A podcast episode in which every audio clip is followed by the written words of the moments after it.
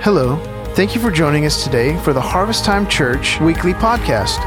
As you listen today, we pray that you are richly blessed and that the message would guide you deeper into your walk with Jesus and help you to advance his kingdom here on earth. Have a blessed day. Man, I am very big on invite cards. You know, I just think what, it does, guys, I know it's hard sometimes to invite people or to encourage people to come. This can be one of your greatest tools. Uh, eh, uh, here and run away. I mean, however you want to do it. You know, I know, I know it's sometimes hard inviting, but you, you know, as a church, we hope that we are creating an environment that we are pursuing things that you are excited about right you know that you that you're excited to, to, be a part of you're excited to invite people to but most of all, we want people to encounter the presence of God. In everything we do, yeah, there's some strategy to it. There's, there's some intentionalness to how we're going to approach it. But we know that if we can cause people to experience the presence of God, they'll be forever changed. Every single time. You know, you think about uh, each of our experiences, maybe, man, this is not middle, right there. You can see a little bit more here and there. Uh, you know, but we think about how did we come to the knowledge of Christ? Well, first and foremost, what does Scripture say? It says, unless God draws us, nobody can be saved. But it's being saturated, it's, it's coming into an encounter with His presence that forever change who we are. It'll chip those rough edges off of our life. And sometimes, you know what it does also? It, it leads us to that place of conviction. Now, I want to pause just for a minute uh, that, there, that there's a big difference between conviction and condemnation. We are never going to condemn you, but we pray for conviction over you. Because conviction will draw you to the heart of God. Conviction will make you run as fast as you can away from the church and away from God. But we have to understand that the nature of condemnation comes from the enemy, it does not come from God. So as we love people, as we encourage people, you know, don't be afraid to invite those people that need Jesus. You know, I think a lot of times, man, I can't invite that guy. That guy's too bad. You used to be that bad too, you just didn't realize it. Okay? So just, just be mindful of that as we invite. There are so many people that we encounter and that we go that we walk around every single day that need Jesus. So if you guys can help us do that and just be the hands and feet and the voice and just invite and just, you know, allow people to experience the presence of God. Amen. All right, so we are on week seven of our people series, and I am here to conclude it. This is the last week we're gonna. I know I missed the last three weeks. Uh, for those of you who know, Becky and I, you know, we got we got COVID.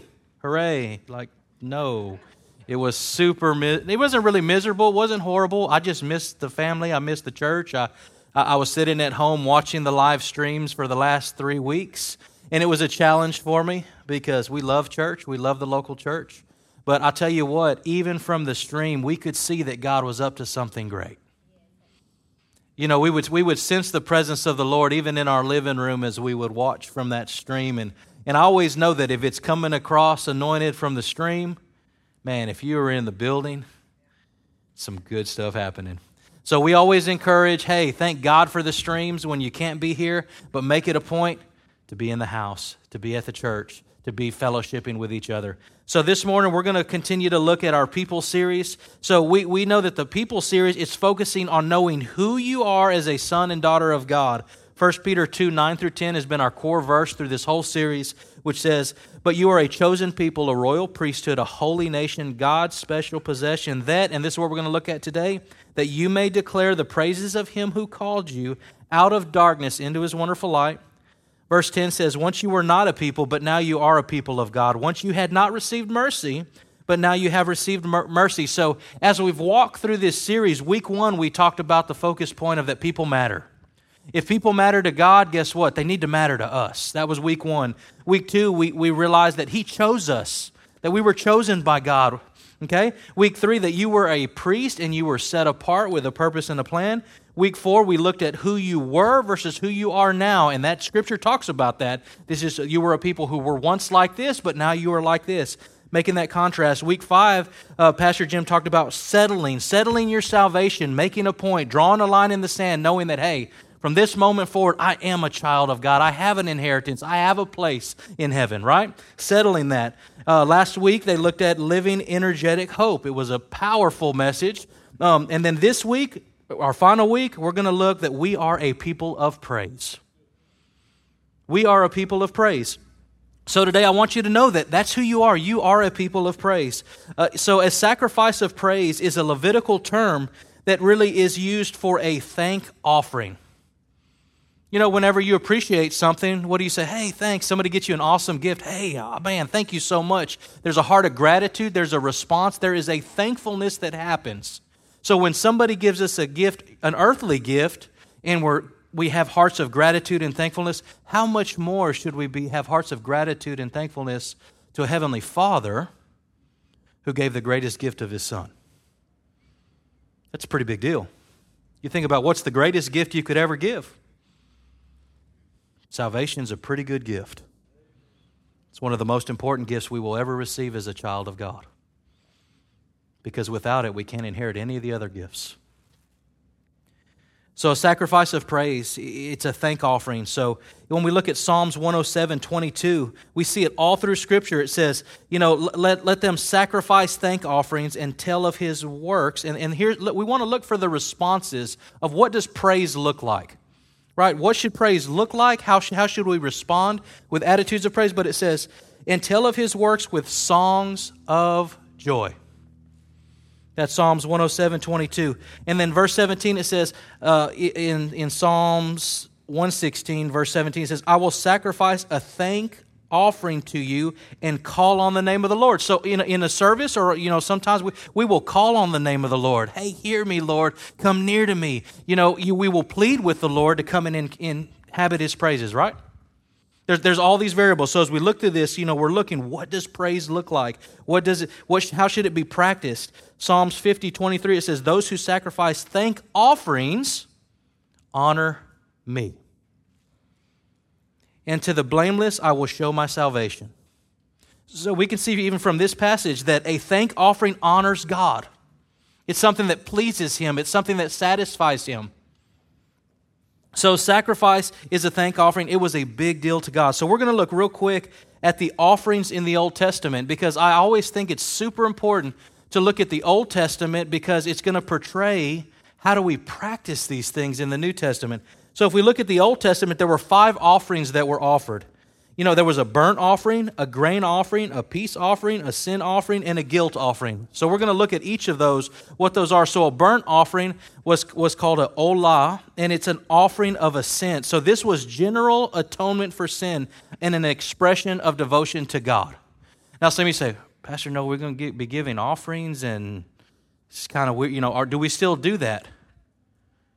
I mean, I didn't see anybody bring a some stalks of corn or grain. You know, it's different, right? But I hope this morning that you will see the contrast uh, of a general expression to the Lord this morning.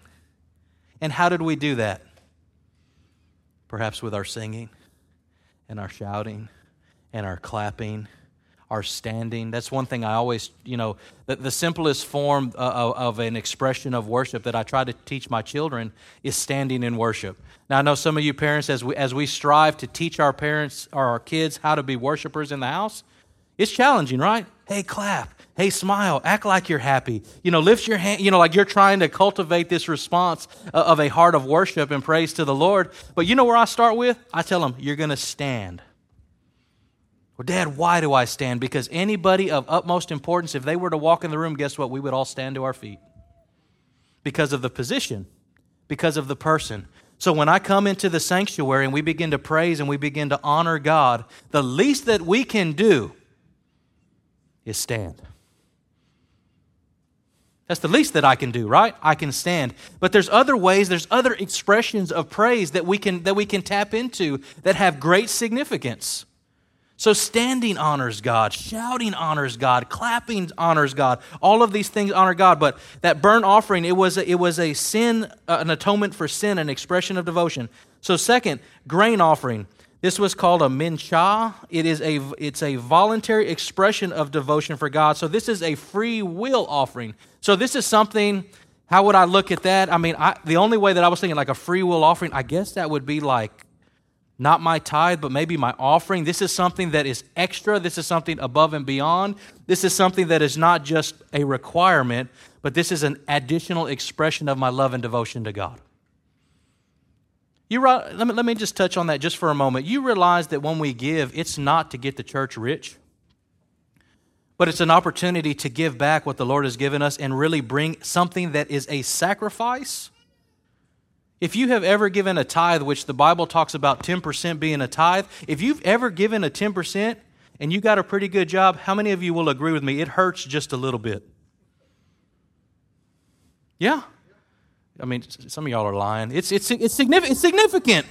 It's a significant amount. I remember when I was work, working minimum wage, and it was really easy to write that tithe check. Was like, I ain't making anything anyway. Here you go, God. But as I made more money, when I kept that principle in place, that 10% was just enough that it was a sacrifice. It was a sacrifice. And I think that that's part of it. When we take it, you know, that we say, Lord, this is a sacrifice. I don't want to do what's easy. I don't want to do what's, what's, what's convenient. But David said, I don't want to give a sacrifice that doesn't cost me anything. But I want to give my sacrifice of praise. So, you know, that tithe, that offering, like these are all ways that we can give back to the Lord. So we have to see it as giving to the Lord, not necessarily just giving to a church or giving to me or giving to a person, but it's being obedient to the Word of God and offering sacrifices that please Him. Okay? So this is a free will offering when we talk about a grain, grain offering. So a peace offering is a, a shalem, which is a thanks offering. So uh, there's, a, there's one that says a thanks offering. That's in Leviticus 7.12. There's a free will offering, 7.16 uh, in Leviticus, and then a wave offering. So it kind of intertwines all these. But this is when this was kind of cool. It says this they practiced this peace offering. They would consecrate a meal between two or more parties before God and share a meal together in fellowship of peace and commit to each other's future prosperity. So this was a sacrifice that actually happened within the home over a meal and just consecrated it to the Lord, and then they partook, partook of it. Kind of cool, right? You know, like, man, I've never heard of one that's in the homes. I thought all of these had to be at church. But this one is very significant because it just goes between two people who are first and foremost committing to each other's future prosperity and to walk in fellowship of peace, all of these things. Pretty cool, huh? And then there's a sin offering, which is the shatath, and it says it's an atonement for unintentional sin. Leviticus 4, 2 through 3, and 420. This was a purification offering. So the primary purpose of this offering was not to atone for sin, but rather purify oneself for re entering the presence of God. So, how this would happen in today, if we had to do it this way, before you walk through these doors, you'd have to get it right. Every time that we would re enter the presence of God, we would have to make atonement. We would have to do some type of offering, some type of sacrifice that would allow us to come before the presence of the Lord. Okay? And then the last one is, is, a, is a guilt offering. It's called a sham. So this does not refer to one's conscience, but rather something one owes on account of sin. It's just a given, knowing that we're sinners and that we're in need of restitution. Okay? So it is, it is the purpose of, of making uh, reparations or amends or restitution for one sin. Now I'm going to conclude talking about all these with Hebrews 10:10 because this was the final restitution, the pardoning, and this is what happened. Hebrews 10:10 10, it says, "And by that will we have been made holy through the sacrifice of the body of Jesus Christ." What are those last words on there? It says, "Once for all." So we have to realize that we can look at this Old Testament and we can see all of these different kind of offerings and, and being intentional where we don't always, I, I think there, there's times that we bring different offerings to the Lord. I don't think we always say, all right, well, here's the same offering, here's the same offering. Each offering that we bring, each song that we sing, all the different words that come out of our mouth focus on a different facet of who God is. But we have to understand now that in the New Testament, that once for all this sacrifice has been paid, that we can just come boldly before His throne of grace with confidence. That we've been made righteous, we have been made holy. So the Old Testament talked about all these sacrifices of animals and all of these things, but what should our response to God be? What should praise look like today? So, a sacrifice of praise is a thank offering today. Okay, we should not only offer God a sacrifice of praise occasionally, but we should be a people of praise. We should be people that are praising God often, all of the time, that, that the focus of our lives should be, be to bring glory to God, not just on Sundays. But every moment of our life. When you go to the restaurant after this service and, and, the, maybe the hostess and then the, the waiters don't have it all together and, and you're a person that likes everything you know you're paying for that meal and you're going to tip them and you expect immaculate service and you don't get it.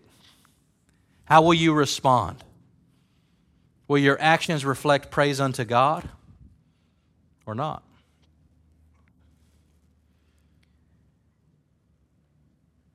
You know, this morning we're going to look at what it means to be a people of praise because we have to realize that's who we are. So we really should start acting like it. You know, when we talk about a worship service, or uh, uh, you know, what comes to mind? You know, you know, what's what's one of your favorite worship songs? You know, I know there's some songs that we love. Maybe there's some songs like, yeah, I don't really love that song, but I'm singing it because everybody else is singing it. You know, but you know, do you like the more upbeat songs, or do you like the slower songs? So, if we look in the worship world, we have to realize that our praise songs are the upbeat, faster, kind of more exciting songs. When we talk about a worship song, it's the slower, more intimate, quieter songs. Um, you know, but many of us love the intimate songs that we sing, you know, with sincere hearts. But we have to realize to get to that place of intimacy in worship, we have to enter in the right way. I mean, if you're one of those people that can just show up and worship, man, more power to you. But usually I got to go through a process. You know, maybe I was running late to church. I just barely got here. You know, maybe me and my wife got on a fight on the way. And I don't come, even though I'm sitting on the front row, I don't come all the time 100% ready to enter the presence of God and bow down and be like, God, you're so great. I'm just still all caught up, caught up in myself. I haven't even went to the process of where I can even begin to focus on God because I'm focused on myself. I'm focused on my situations. I'm focused on maybe what somebody told me, what somebody said before the service. Or maybe what somebody didn't tell me. Maybe nobody greeted me. Nobody talked to me this morning. Ah, and yeah, I'm just going to just come into the Holy of Holies and just all of a sudden worship God. You know, sometimes it doesn't always work that way. We have to realize that we have to come before His presence in the correct manner. So we have to go through the gate, and we have to realize that the gate to enter is Jesus, and He made a way through the cross to get to that most holy place. Uh, just real quick, and I don't know how many of you have looked at the Old Testament, but there was symbolism in the Old Testament of how you would enter the most holy place. So there was the, you know, there was the Ark of the Covenant, which was in the most holy of holies, but then there was a tent around that, and as you begin to back away from the Holy of Holies, there was a process that you had to go through. And then there was a fence around it. There was one way in, and there was, you know, you know, a place to wash, a place to clean, a place to sacrifice. It was a process of entering in.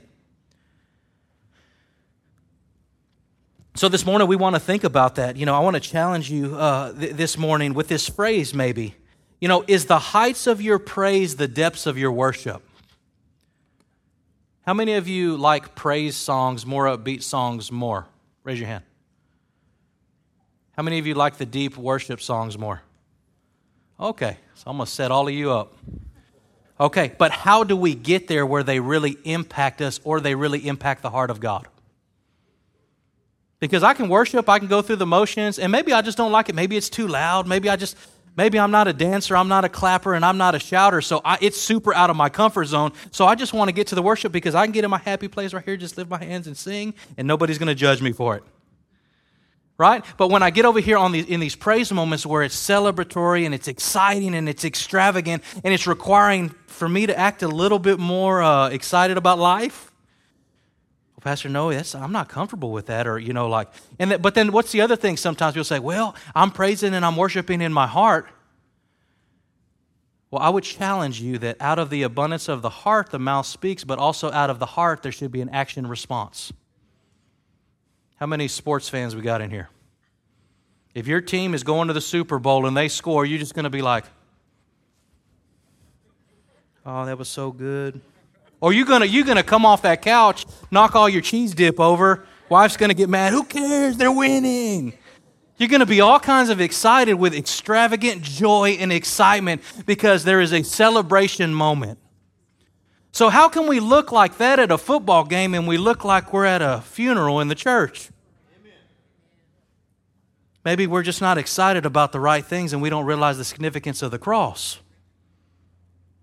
the significance of the cross. I always go back to the cross. The moment I come into worship and I say, Lord, I'm not ready to worship, maybe I'm not ready to preach, maybe I wasn't focused this week, if I go back to the cross and I know that that's the gate to enter in, it's all going to be okay. Because even if I just get to the cross and I stay at the cross, I will be changed. I don't even got to get to the Holy of Holies, the quiet, the intimate songs, because I know at the cross is, is forgiveness and, and acceptance and grace and love. And, and I, I meet the Father even at the cross. But we have to realize that Jesus is the gate. There's no other way to enter into worship except through the gate. But could the height of your praise be the depths of your worship? To experience deeper worship, you need to experience greater heights in praise. You're like, Pastor Noe, you going to make me dance? I might. You know, you do that little side step just to the left and right. I don't care what you do. Get some movement in your, in your system. Come on. Right?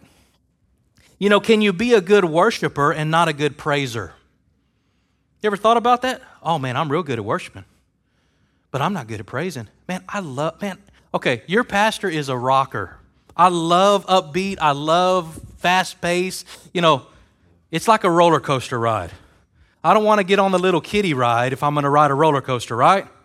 Man, I want that thing going tick, tick, tick, tick, tick to the top and say, all right, when that countdown hits zero, I want to go. I want it to be exciting. And maybe that's my young blood. And some are like, well, Pastor Noe, I'm older and I used to be like that. But can we get back to that? To where we are excited about the things of God, where we're joyful, where we're shouting, where we can't contain it. Because there's also a balance of worship, right? I've seen backwards worshipers. Let me tell you what I mean by that is that you, you, you, you're in this praise song and we're shouting, we're celebrating, you're face down on the ground, all bowed down. You know, so I look at that and I was like, I mean, I guess to each your own. I'm not going to judge worship, but what this song is talking about, we are not reflecting it. When it says clapping hands, shouting for joy, you know, singing out the name of Jesus, and we're just like, Jesus. Like we're just we're just not we're not we're just saying the words, but it's not being an expression of who we are. We are not being people of praise. We say, Oh, I love God. Well, how much?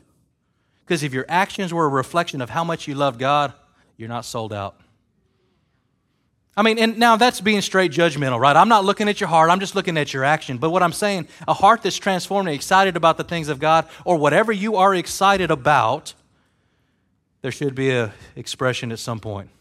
And all of you know what I'm talking about. Maybe your kid hits the ball, hits a home run for the first time. You get a promotion, you get a brand new vehicle, where that excitement, where you, you're, just, you're just pumped up about it. So you can't tell me that you don't have that in you. We're just not focusing it in the right direction where we're excited about the things of God, just like we're excited about the things of this world. We're people of praise, but maybe we're not just a people of praise in regards to God. All right? Hey, Pastor know Noe's back. Come on. You're like, man, yeah, it's good stuff. A, it's exciting to see what God's going to do. But I think we need, to, we need to make sure that we're responding in a way that honors God.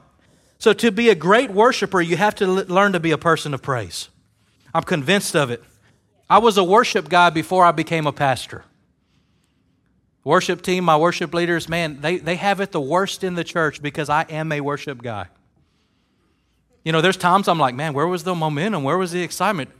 Y'all even were y'all even excited this morning? And we go back and we watch the stream, so it's really humbling sometimes because we can walk, we're like, ooh. I had a pastor in, in Dallas, he says, listen, when you're on the platform, if you're excited and you're happy, notify your face. Smile a little bit. Make a little bit of noise, clap a little bit. You know that if everybody started clapping at once, everybody would be a little bit more excited. Have you ever been the one that wants to clap but nobody else is clapping so you don't clap? Or you're like the Lone Ranger, like, hey, we're supposed to be clapping, but I'm the only one. Like, and you don't want to do it because nobody else is doing it. But I think praise is contagious. I don't know if you've ever seen somebody dance. You're like, man, I'm excited and I'll be excited, but I'm not going to do that. But that, that level of excitement and that level of praise causes the intensity level to increase. But somebody has to be like David was in the Bible that says, I don't care about what people think, and I'm going to be more extravagant than this, but my focus is not people, my focus is to please God. With a heart of gratitude and excitement for what Christ has done. But we're living on this side of grace, this side of the law. We don't have to bring the grain offering. We don't have to do that. The sacrifice has already been paid. So we can come boldly into his throne of grace with confidence and excitement. And I don't have to do anything to earn it. I just have to enter into it and make a choice to do it. Psalms 100, 4 through 5, it's one of my favorite Psalms. This is how we should enter in. It says, Enter his gates with thanksgiving, with his, in his courts with praise. Give thanks to him and praise his name, for the Lord is good and his love endures forever. Listen to this. He is faithful. His faithfulness continues through all generations. Oh, that's so exciting. Come on. Right? I mean, th- this is the promise we stand on. But this is how it says enter in. It didn't say enter in bummed out. Just be real quiet. I mean, look at these words with thanksgiving, his courts with praise. Give thanks to him and praise his name. You notice all of this is focused on him, not you. And when that changes, all of a sudden you can praise because you focus your attention not on yourself, but on who God is. We focus on the cross and it changes everything. So, what's the definition of praise? So, praise is an act of expression, approval, or admiration. Uh, um, uh, it's uh,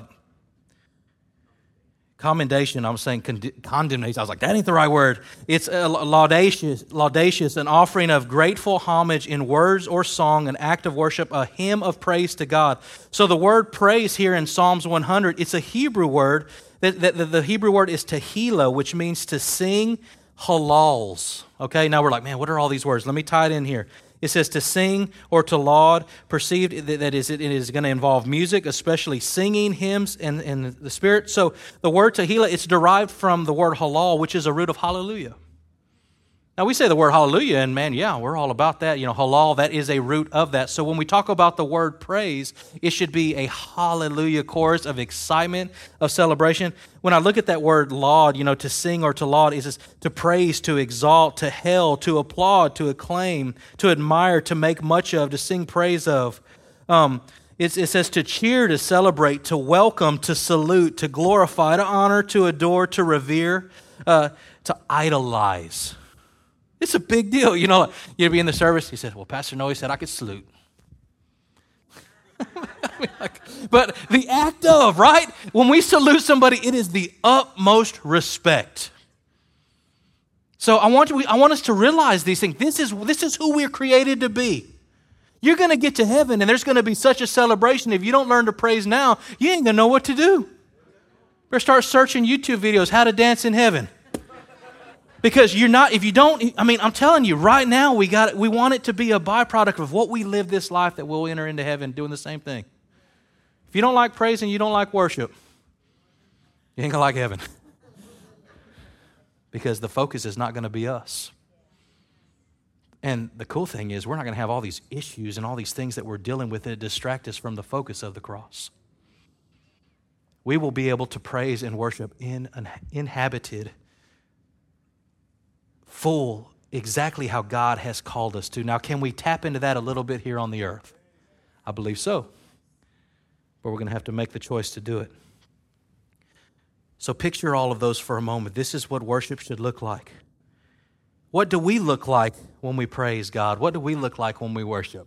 Like, Pastor Noe, I don't even want to think about that. You know, you're bummed out or you're just not. You just, you're just, you're, why wait for the worship part? I see it so often. Well, I'm just going to wait till the worship thing, and that's where God will meet me. Maybe that's all you've been exposed to, and maybe all you know. But I'm encouraging you this morning jump right in. You know, I think, I think, I think it's one of those rules. It's like, you know, to, to enter into the presence of God, never take the stairs, just jump into the deep end. But we're, hey, we're conservative. We're not, you know, mm, oh, it's cold. You know, we don't want to go. But we know that, you know, but there, there's that excitement, there's that exhilaration, there's that joy, there's that satisfaction. And then, but sometimes we freak ourselves out, you know, and I know as an adult, we get more conservative. Well, what if I run and I slip and I hit my head before I land in the pool? We start thinking of all the what ifs. What does Jesus say? He says, For you to come to me, you have to come like a child. Now, I've never seen, well, my little ones, when they're when it's cold or I'm trying to make them learn to swim. That's the only time in my life that I've seen my kids take the stairs. Every other time it's like, hey, dad, watch this. Cannonball, belly flop, you name it, they're going to do it. They're not going to take the stairs, they're going to jump right in. Can we approach the presence of God like that? You know, the key to entering into the presence of God quickly is first and foremost by aligning our attitude and our focus and choosing to give thanks and praise to God. Praise is a choice. You don't have to, but I strongly encourage it. There's this quote by T.D. Jakes I thought was really good. He says, Don't come into the presence of God to impress Him with something He gave you. Say that one more time. Don't come into the presence of God to impress Him with something He gave you. So sometimes we have gifts, we have talents, worship team, production team, all you gifted people. We have gifts from God. But we don't come in to impress God with those gifts, but we come to praise Him for who He is. So praise Him for who He is, not for who you are. So we are not, we are not that great by comparison. Do you realize that? We get so excited about our own gifts. Hey, Dad, look at me. Have you ever seen that? Okay, like, there's not, there's not really any kids in here, so I'm going to use a real life story. So, like, okay, think about it. When your kid does something great and it's not that great, what do we tell them? Oh, that's so wonderful. And it's such cheeseballish. But because you're a good father, you're just like, oh, that's just, or a great mom, that's a great job. You know, like, I think sometimes when we are prideful and we're arrogant with the gifts that God gave us, and we're like, hey, God, look at me, look what I did. And He's like, huh. okay. How do you think you got that gift? Right? Because what it does, it, instead of taking that gift to focus on God, it takes that gift and focuses on us. And that was never the intent of the gift to glorify self. It was always given to glorify God. And that's how we should enter praise, desiring to praise God for who He is. So, uh, people of praise don't celebrate themselves, but they celebrate Jesus. He defeated death, hell, and the grave, and is deserving of the highest praise. We have to wrap our mind around that.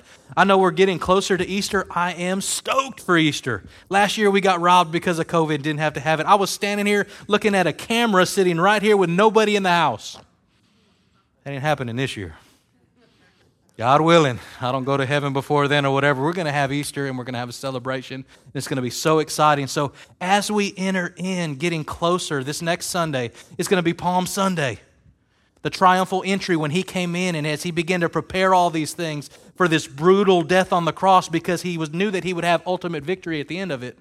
As we begin to celebrate it, we have to realize you know that Easter is the Super Bowl for the church? It is the biggest, most exciting moment in history where everything changed. So if I cannot get you excited about praising right now, I don't know what to do. Because it is the most exciting moment of all time. Okay? Can somebody this morning praise him for what he's done?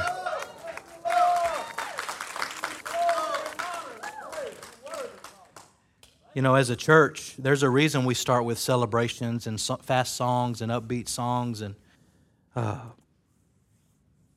you know, it, you know, we want to we want to reflect on the cross. We want to come in like the Scripture tells us to come in with joyful hearts of celebration, of praise, of thanksgiving offerings.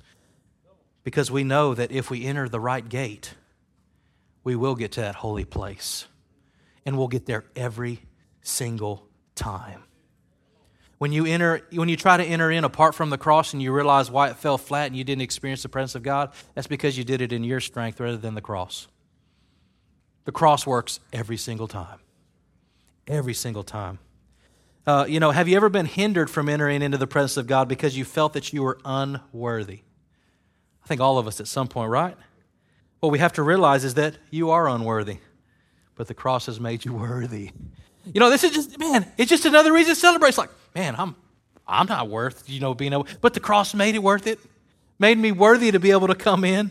The blood of Christ has covered all of our sins and purifies us from all unrighteousness. 1 John 1 7 through 10, it says, But if we walk in the light as he is in the light, we have fellowship with one another, and the blood of Jesus, his son, purifies us from all sin. Praise God for that, right? He doesn't hold those sins against us. Verse 8, it says, If we claim to be without sin, we deceive ourselves, and the truth is not in us. Verse 9, If we confess our sins, he is faithful to, and just and will forgive our sins and purify us from all unrighteousness. If we claim we have not sinned, we make him out to be a liar, and the word is not in us. So, what does it come down to? We all need Jesus. So, remember the cross, it breaks the lie of the enemy over our lives. You know, so you know, of saying that we are unworthy and you can't come in. That's what it is. It's the enemy telling you you can't come in. It's not the cross, and it's not Christ telling you you can't come in. The cross bids me come, and it reminds me that Christ has made me worthy, that we are a people of praise, and we are the sons and daughters of God.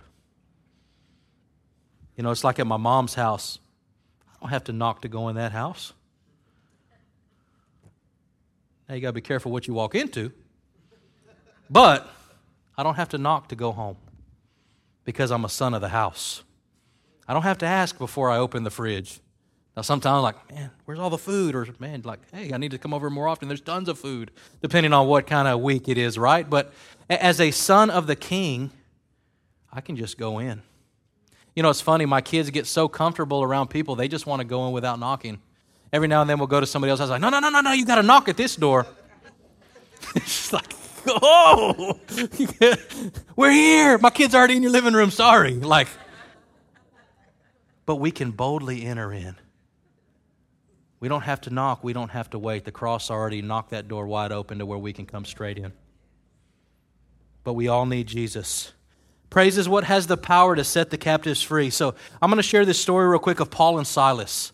And, and, I, and hopefully you've heard it, but it, it's in Acts 16, 25 through 34. I'm going to paraphrase it. I'm not going to read all of it, but what happens, Paul and Silas are imprisoned, and, and they have shackles on their hands and their feet. They're imprisoned, and they begin to praise. Well, what happens when they begin to praise, all of a sudden the jail begins to shake. And the you know what does it say? He wakes up. The, the guard was the guard was laying there. He it says he, he, he awoke. So the jailer was sitting up against the wall sleeping. It says that he awoke, he freaks out, and he says, Oh no, he's about to kill himself because he thinks that the prisoners were set free. And then Paul and Silas say, No, no, no, no, no, no, we're here. But their chains had been removed. Their shackles had been loosed under the power of praise. So then we don't want to just stop there because just that would have been powerful enough to promote praise. That the chains were loosed, that the jailer, jailer figured out the power of the living God, didn't know what it was. But he was afraid that the prisoners escaped. But he says, No, we don't harm yourself. We're here. But this is the, my favorite part is that, you know, he called for lights. They rushed in. It says, Trembling with fear, they fell down before Paul and Silas. Now, they didn't fall down before Paul and Silas, they fell down in the power of God because the presence of the Lord was in that room. They fell down under the power of the Lord. And it says they brought him out. And this is, this is the response of the jailer. He says, Sir, what can I do to be saved? So when we begin to praise, it doesn't just change your situation, it changes the situation of the people around you. Your chains can be loosed by my praise. Never thought about that, huh? I thought I had to praise for those chains to come loose. But, but sometimes your chains can come loose because of somebody else's praise. But what happens if the whole church starts praising? And the walls begin to shake, and we begin to see freedom in our lives like we've never seen. And the chains and the shackles and, and all those things of bondage begin to be shake loose. And all of a sudden you realize, I feel lighter, I feel different. Something has left. I, I, I came discouraged. Now I'm leaving encouraged, and I cannot stop this praise. I can't stop declaring the praises of what God has done in my life. But it all starts with somebody's praise. In this story, Paul and Silas started with the praise. But they, they very clearly, they just said, believe in the Lord Jesus and you'll be saved, you and your household. And then, you know, it says that he said, absolutely. Immediately, his household, his family was baptized. and then they had a meal. And, you know, they went from the jail cell to the home of the jailer, and God just changed everything. But it all started with what? Praise. Jesus made us made a way for his people. Praise is the way that we just respond to that. So we should honor God in the, in the praise of our lives. So we're going to look real quick at three, three ways that we can praise God. We can praise God and we can honor God with our lives, our lips, and our works. So we're going to look at these three really quickly. and then I'm going to close because I feel like it's not just bringing these grain offerings, but what does it look like for us today? What should we be doing? Because once you know what you should be doing, it's no longer my responsibility to tell you what to do. Now it's up to you to do what you know you need to do, of how Scripture asks, asks you to respond. Okay? So, first, the praise of our lives, Romans 12, 1 through 2. It says, Therefore, I urge you, brothers and sisters, in view of God's mercy, to offer your bodies as living sacrifices, holy and pleasing to God. And then it says, This is your true and proper worship. Verse 2 Do not conform to the pattern of this world, but be transformed by the renewing of your mind. Then you will be able to test and approve what God's will is, his good, pleasing, and perfect will. So let your life shine as a testimony uh, of your praise to God. People should see it, you should be living it. On the worst day, when the stock market is down and you lost your job and your kid's sick and your wife is mad at you and your dog just died, however bad it gets, that you will still have praise in your heart. And the world will look at the world will look at you and say, "Why in the world are you so excited?" Because nothing can hold down my praise. Let me tell you about the cross. And it changes everything. Matthew 10 39, it says, Whoever finds his life will lose it, and whoever loses his life for my sake will find it. There is a cost for following Christ. Does your life reflect, reflect a living sacrifice of praise to God? So be a, be a person of praise in your lifestyle because that is who you really are. You will not fit in with this world if you live the kind of life that God demands. You got to be over that. You're not going to be liked by everybody. Everybody's not going to understand everything you do, but yet that's who you are and who you've been created to be. Will you be sold out and be completely His? The choice is yours. Are you going to be excited about what God has done for you? Maybe the revelation of what has happened to you just haven't wrapped your mind around it. And I pray God completely opens your mind to the understanding and opens your heart to, to the power of the cross. Secondly, praise of our lips. Hebrews 13, 15, it says, through Jesus, therefore, let us continually offer to God a sacrifice of praise, the fruit of our lips that openly professes his name. Openly means it comes out of your mouth. It comes out of your mouth. Okay? So this is talking about the words that come out of your mouth. Psalms 34 1, it says, I will exalt the Lord at all times. His praise will always be on my lips. James 3 9 through 10, it says, With the tongue we praise the Lord our Father, and with it we curse human beings. We have been made in God's likeness. Out of the same mouth comes praises and cursings. My brothers and sisters, this should not be. We should praise God at all times. And when we want to say something we shouldn't, what's the, what's the golden rule? If you can't say something nice, don't say nothing at all. Close your mouth. If I get real frustrated, I'll tell my kids, shut up. Dad, you can't say that, but I really mean that right now. like, you know, when you get to the place, you just shut up, man. Like, Quit talking. I mean, I think we need to say that to ourselves sometimes. Like, what are you digging a hole? close that mouth already. Whatever it takes to get your attention. Guard what comes out of your mouth. You know, it's with, with our words. What should we do? We should, with the words that come out of our mouth, what should we do? We should praise God. We should praise God. We should praise God. And we should praise God. I don't need to say it anymore. You got it. The words of our mouth should praise God. Praise of our works. Hebrews 13, 16, it says, And do not forget to do good and share with others, for with such sacrifice God is pleased. So this is what we do for others. Matthew, I'm going to look at James 2, 14 through 17, then I'm going to look at verses 20 through 26. I'm going to cruise through this because it's kind of a lot of uh, scripture, but it says, uh, what good is it, my brothers and sisters, if someone claims to have faith but has no deeds? So this is the talking about faith and, and works, works and faith, how you have to have both for it to work out. Can, can such faith save them? Suppose a brother or sister is without clothes or daily food. Or if one of them, and then you just say to them, hey, go in peace, it's going to be okay, keep warm and be well fed, but you didn't meet any of the needs. You know, um, you didn't do anything, what good is it? So, in the same way, faith by itself, if it is not accompanied by action, is dead. Verse 20, it says, You foolish person, do you want evidence that faith without deeds is useless? So, what was our father Abraham? Was he considered righteous for what he did when he offered his son Isaac on the altar? You see that his faith and his actions were working together. And his faith was made complete by what he did. And the scripture was fulfilled by saying, Abraham believed God, and it was credited to him as righteousness. And he was called God's friend. You see that the person is considered righteous by what they do and not by faith alone. In the same way, was not even Rahab the prostitute considered righteous for what she did when she gave lodging to the spies and sent them off in a different direction? As a body without the Spirit is dead, so faith without deeds is dead. So, to bring God praise, you know, our works, there has to be a relationship with Christ. Do you realize that works apart from Christ will not get you to heaven? You can do all the right things, but if there's no relationship with the Father, if there's no life that's surrendered to God, you will not make it to heaven. It's not by just works, it's faith and works. You got to have both. But faith will produce works in your life. But a lot of people say, hey, I got some good works. Well, you got faith? Well, no. That's a sad day. All right? So there are many people who are morally good but will not make it to heaven. Just like faith without works is dead, works without faith will bring about eternal death.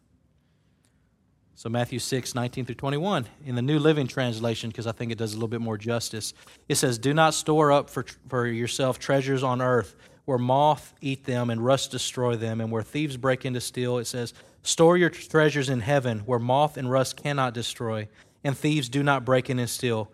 Uh, wherever your treasure is, there the desire of your heart will be also. Offer to God the praise of our works in our lives that praise God by what we do in others, and store up treasures in heaven.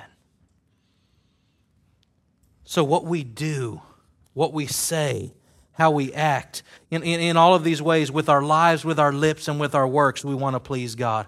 You guys stand up with me. So I want to give us a chance to respond. I, I told the guys to come on up, and what, what, what I want us to do, I want to give us a chance. Yeah. If you got your hands in your pockets, you got to pull them out. to maybe praise like you've never praised. Maybe you say, Pastor Noe, I'm not a clapper then I encourage you to start with clapping. Say, Pastor Noe, I'm not a dancer. Well, start with swaying. Sway back and forth a little bit. Drummer and the bass player will keep you on point. If you're not a shouter and you have kids, you're a liar. Everybody said amen. Right? You got vocal cords. But I want to give you a chance to respond however God wants you to respond and realize this morning that we are a people of praise. That He is so worthy of our praise, so deserving of our worship, that we would respond in a way that would honor God. After, after we sing this song, I got Pastor Jim and Sharon, and there's some of us that, that are available to you. If you don't know Jesus, today's the day. We're not guaranteed tomorrow.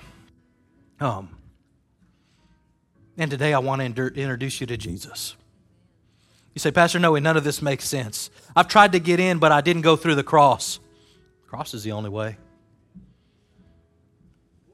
Pastor Jim and Sharon, Mark and Angel, can y'all come up at the, after this song? We want to make ourselves available to you. And if you don't know Jesus, we would love to introduce you to him. But this morning, for those of us who know Jesus and know the power of the cross and are being exposed to the power of the cross, we want to give each of us a chance to get our praise on. Amen. So we came in with celebration and, and singing and dancing and celebration. Well, we are going to leave the same way. With a praise on our lips, with a song bursting forth in our hearts as we declare to God all that He is worthy of. Amen. You guys ready? Get that blood flowing. Hey, if your wife's too close, push get some get some room. There's a lot of aisles, there's a lot of space up here. Your kids aren't in your way. Listen, guys, if we don't set the pace for our children, they will never learn to be worshipers in the house. You get mad that your kid's not worshiping like you want them to, but look how you're worshiping.